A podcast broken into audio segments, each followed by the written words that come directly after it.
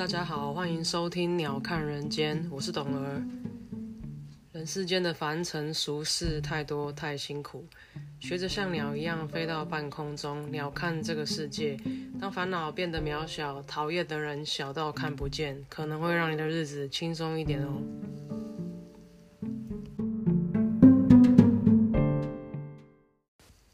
Hello，各位好，今天是十二月十一号，星期六。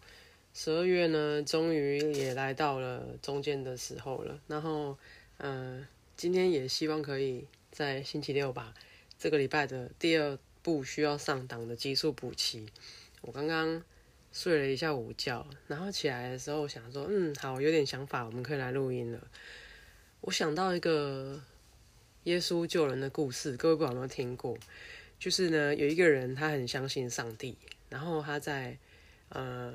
去教堂祷告的时候，他就跟上帝说：“上帝啊，如果发生什么事情、什么灾难的时候，请你一定要来救我，我会虔诚的祷告，等你来救我离开这个困境。”过了不久呢，他就遇到一个世纪大水灾。这个水灾呢，一开始就很严重，洪水冲进来镇上，然后大家都逃命啊什么的，他就留守在屋子里。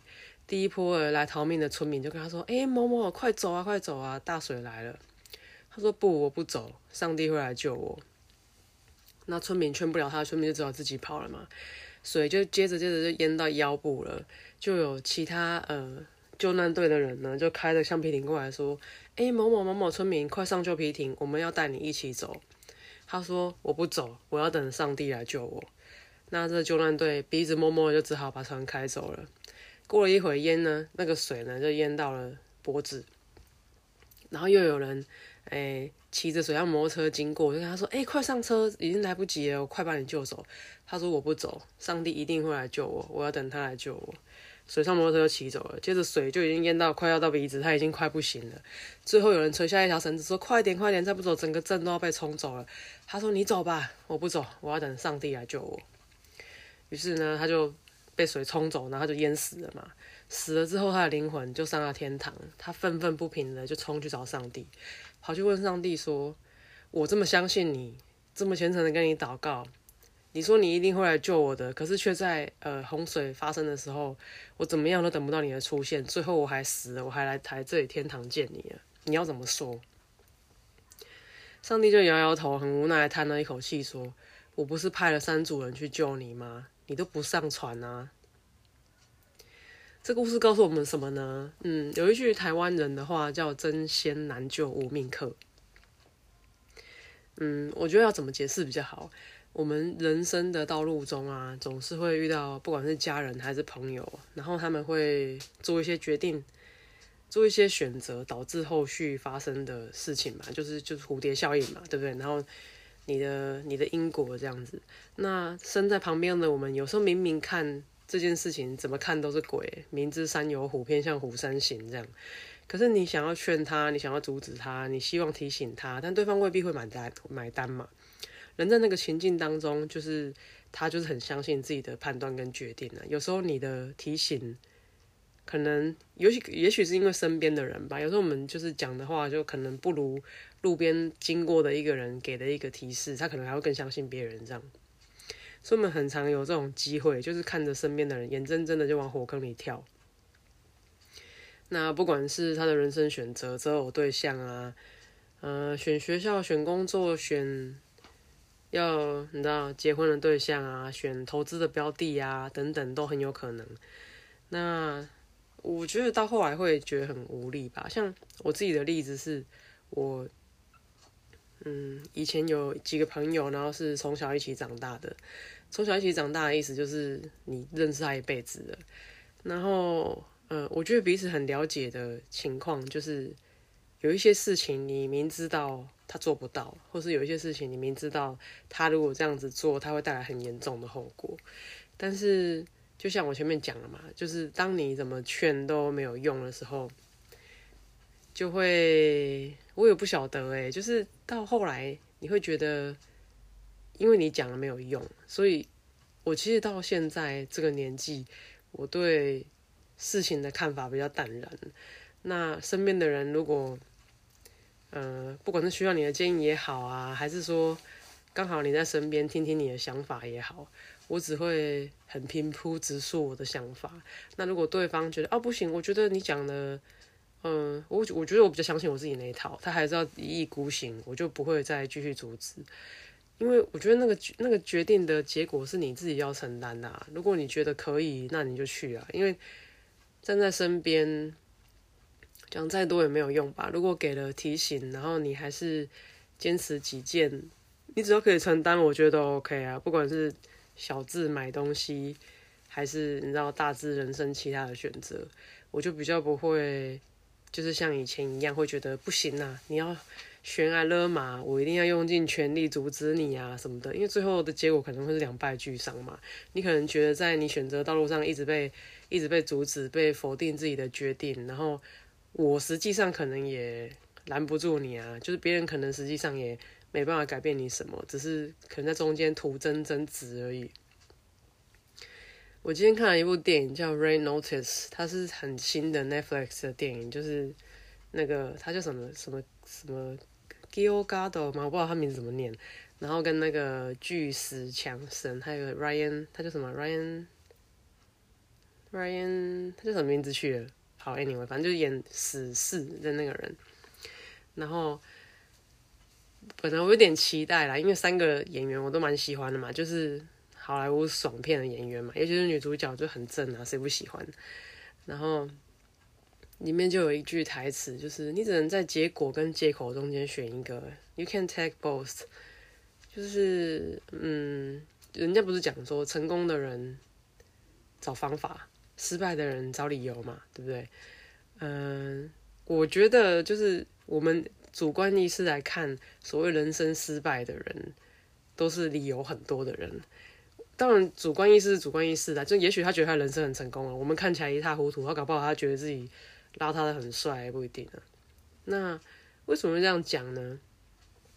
我自己身边例子是我有一个朋友，然后他因为我们就认识很久了，他就是一个我觉得他喜欢选择让自己没有选择。嗯，从他以前交友到后来他结婚生子啊等等，他的人生道路上择偶啊、工作啊，在在我看来，就是因为我们很很久没有联络了。退一万步来看，因为以前我们很曾经很亲近嘛。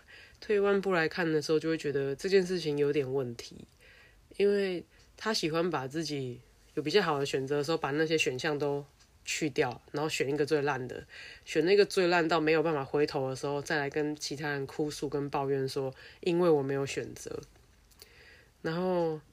你一开始可能还是会心疼他，想尽办法要帮他干嘛的。后来你抽身来看，才会发现他一直选那个最烂的，让自己变得很可怜，然后，然后很受害者，才能到处就是哭诉啊、靠背啊，说上天对他不公平啊，怎么都遇到烂事情干嘛？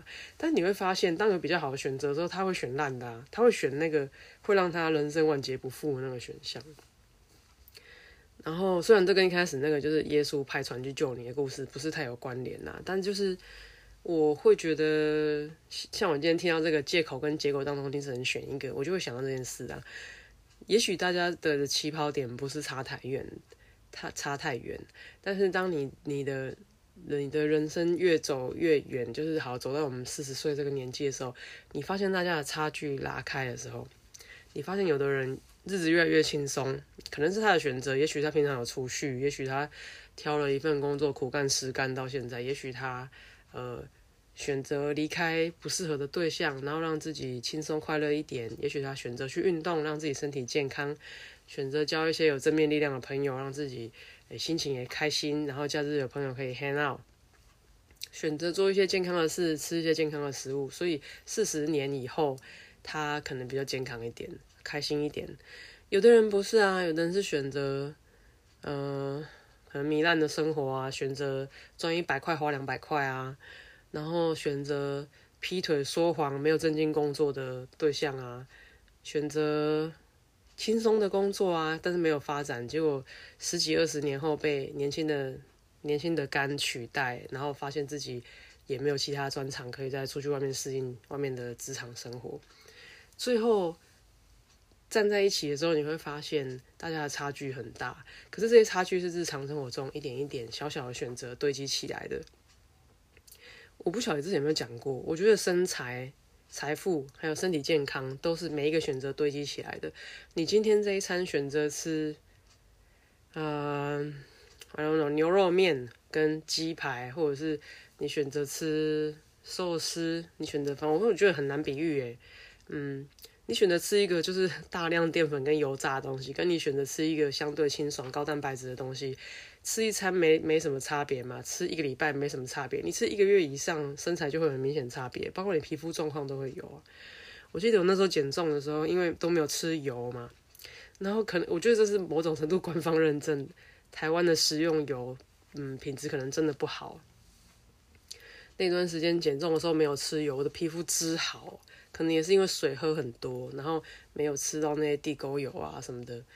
没有吃那些小吃，小吃可能用的素材可能不是很好，皮肤真的很明显好哦，整个人就是外外外皮是发亮的，这个我觉得蛮蛮有趣的。那这个就是选择啊，你选择不吃这些东西，你可能就会体脂肪比较低啊；选择不吃啊这些东西，你可能就。可以比较明显的达到减重的效果啊！选择不跟那些有毒的人来往，听到那些接到那些有毒的电话哦，我跟你讲，有毒电话超超烦的。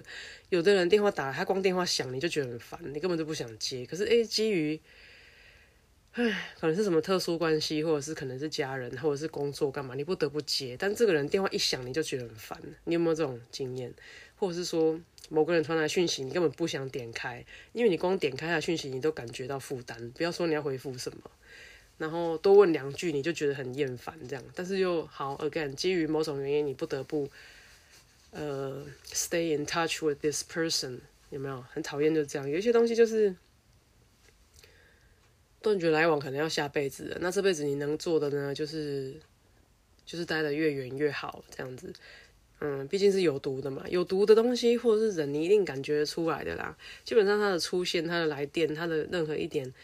呃，有关他的事情一出现，你就整个人会不舒服，就是气场都会改变这样。那我觉得大家就是离有毒的事情远一点吧。嗯，还有一个要讲的是，就是邱泽结婚了嘛。然后邱泽跟徐伟念这事情，大家这两天应该都有看到，就是一个很甜蜜的消息这样。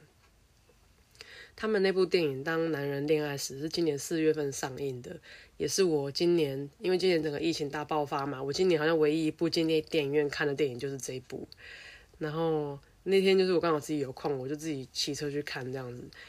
我也是在电影院里面哭的稀里哗啦。虽然他是就是，诶，就是黑色幽默啦，就是有悲有喜这样子，但是就是我莫名也觉得很感动这样。那当时觉得好看是。当然，这剧本不是原创的，它是翻拍一个韩国电影，韩国版的我也有看过。那我当然是喜欢台湾版的。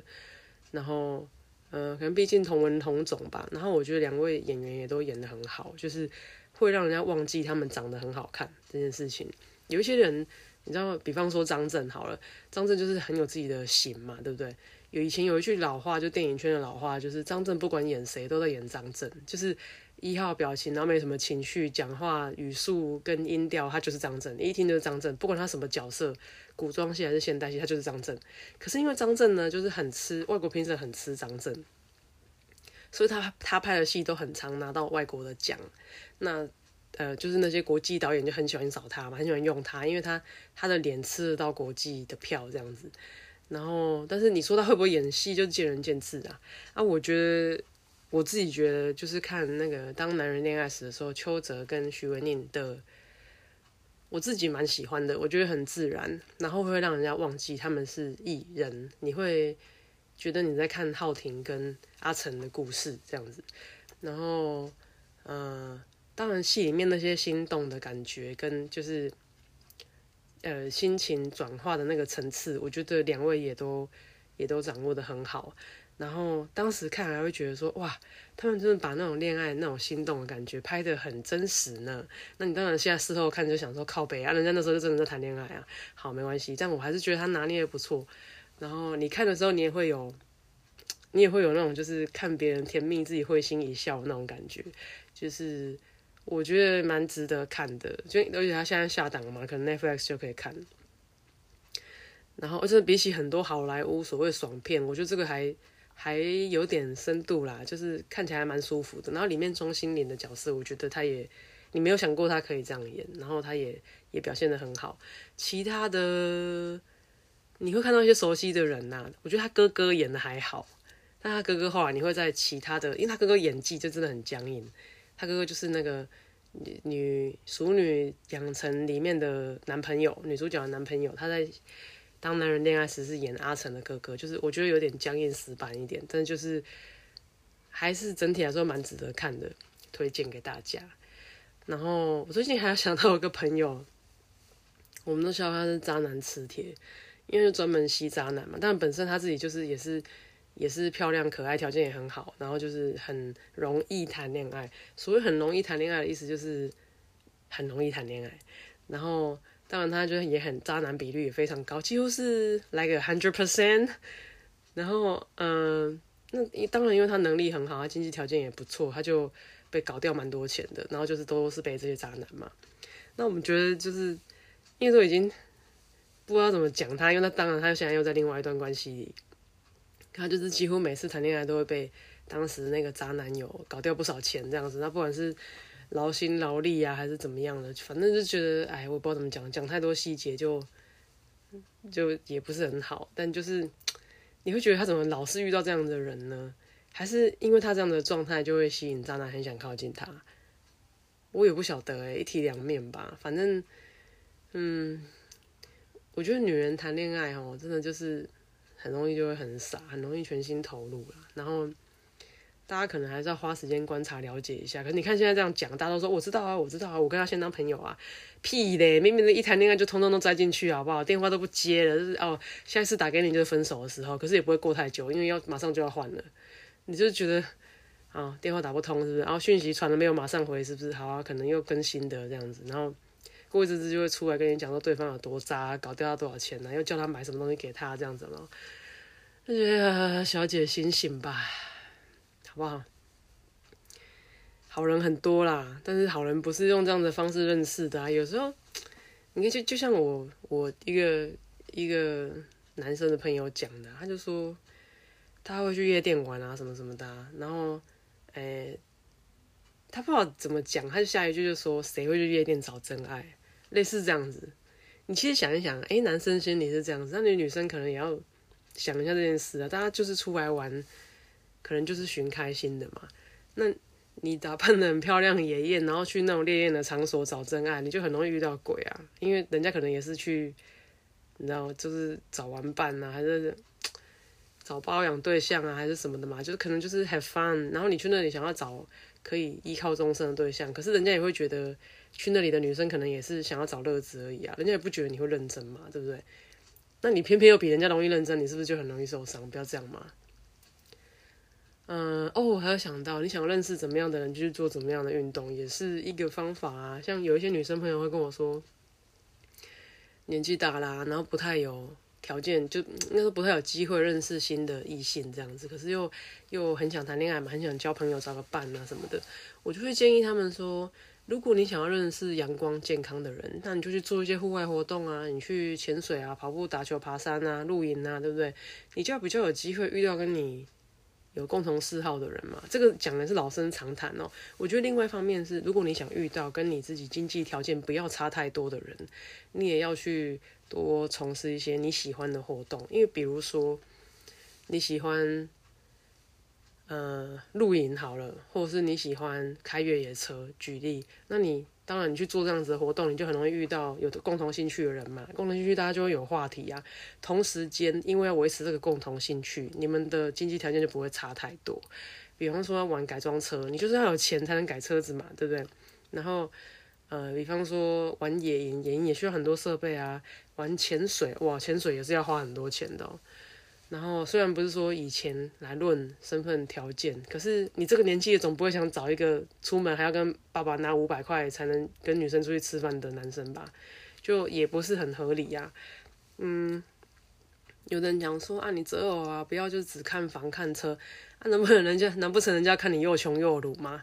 我们这个年纪的女生都出社会一阵子了嘛，那都有一点经济基础了。难不成跟你出去还要骑机车，然后吃夜市，买一个自己喜欢的包包，还要怕伤你自尊心这样子吗？这也很奇怪吧？就我觉得财务独立很好啊，你的能力在哪里做多少事啊？我的能力在哪里我做多少事，对吗？嗯，我另外一个女生朋友讲过一句话很经典。他说：“对方不用养我，可是对方要有能力养我。”这句话的意思是说，你他妈至少老娘不用养你嘛，对不对？那至少说，呃，万一有什么状况的时候，你的经济是独立的，我们可以互相支援嘛。在紧急情况发生的时候，不是说，我觉得，嗯，对啊，就是大家都加油，好不好？不管男生女生，呃，在交往的初期，有一个平等的开端，是对未来关系健康一个很重要的关键。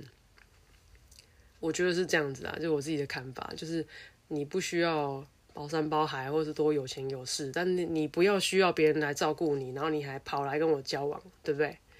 我照顾我自己就很辛苦了，我要照顾你，对吗？那谈恋爱应该是两个人在一起开心的事情啊，你不要在那边家里妈宝，然后你要解宝，还要现在要女朋友宝，那就我觉得这样不渣也很难呐。就是当然有的人有兴趣，就是诶。现在古时候是讲养养小白脸，我觉得现在也不是这样讲。我我觉得哦，关系跟经济条件是一个各取所需的状态。那今天两个人觉得可以，那就可以。如果说，哎，不管男生或不管女生，就依赖对方的经济经济能力，你们两个人讲得过去，我觉得就可以，我没有什么意见。但我现在讲的是一般人，就是一般人，一般上班族，然后你的薪水养自己。呃，存一点钱就已经生活的紧紧的这样子的，那就不要再造成对方的麻烦了嘛，好不好？然后都那么大了，有肩膀一点呐，我觉得，嗯。然后还有一个事情就是共情效应，大家有没有听过共情？共同的共感情的情。总而言之呢，就是你很容易把当别人跟你讲一个故事的时候，你很容易会。会感受对方的感受，痛他的痛，苦他的苦，这样子。像徐志摩讲的：“我若不能愁你的愁，不能思虑你的思虑，我就不配说我爱你嘛。”这个就是共情的的一个范畴。共情这件事情带来什么样的困扰呢？就是当别人跟你讲一个故事，可能是他原生家庭，可能是他的成长经历发生的事情，你很容易会深陷其中，因为你你正在感受他的感受。这很危险，就是当你身边如果都是一些负能量的人，他跟你讲太多这样的事情，你自己的情绪就会很难抽离，因为你会觉得天哪，他怎么会遇到这样子的事情？怎么遇到这么渣的人？怎么会发生这么悲惨的事？我好替他难过。也许他已经走出来，用他的方式，可是你很很有可能会因为你的这个共情的能力，你替他重新经历一遍这种痛苦。当这个事情太多的时候，你自己心理负荷就会很大。所以我在这里奉劝各位有共情能力的朋友，要远离负能量。当有人找你，就是专门到垃圾，他没办法给你什么正面力量的时候，你真的要很小心，因为一不小心你自己会被他拖下去。永远要记得一件事情：你跟朋友、跟家人之间的关系，如果不是你可以拉他一把，他可以拉你一把，那就是你会被对方拖下去。要记得这件事情。你不一定有能力可以把它就是抽离这个地方，但是他绝对有能力把你拖下去那一堆泥沼里。啊，星期六讲这有点沉重哦。好啦，也没什么，就是提醒大家一下，因为，嗯嗯，我觉得很多人都是心里住着一个温柔的人吧。那你要好好保护这个温柔的自己，然后，嗯，也小心不要被其他的人利用。嗯。很多时候，良善只能留给良善的人。你要小心，有人会利用这些东西。然后以前人家讲嘛，就是呃，giver 就是给予的人，应该要自己设一个停损点。为什么？因为拿取的人不会有这个观念。意思就是，当他跟你拿习惯，你也给习惯了，不管是情绪、经济、金钱，他跟你拿习惯了，他他不会有一个，他不会设限的。他就是拿到你干掉，他还会让你去借，让你去。对外去寻求帮助，可是给东西的人自己要设限。我只能给到这，我只能帮到这，就是这里。你不设这条线，你的人生会被对方摧毁。提醒大家小心。然后，呃，星期六可以开开心心的。明天可能还有最后一天好天气的机会，就看要不要去哪里走走。保持正向的情绪吧。已经十二月中了，准备要出去玩喽。就这样哦，Happy Saturday。然后希望很快哦好的事情可以跟大家分享。拜拜。OK，今天的节目就到这边，谢谢大家的收听。如果喜欢我的节目的话，欢迎订阅、分享、按赞，也欢迎大家搜寻我们的粉丝专业在 IG 跟 Facebook 上面，请搜寻“鸟看人间 View of the Bird”。喜欢的话，希望你们可以常常回来听，谢谢你们，拜拜。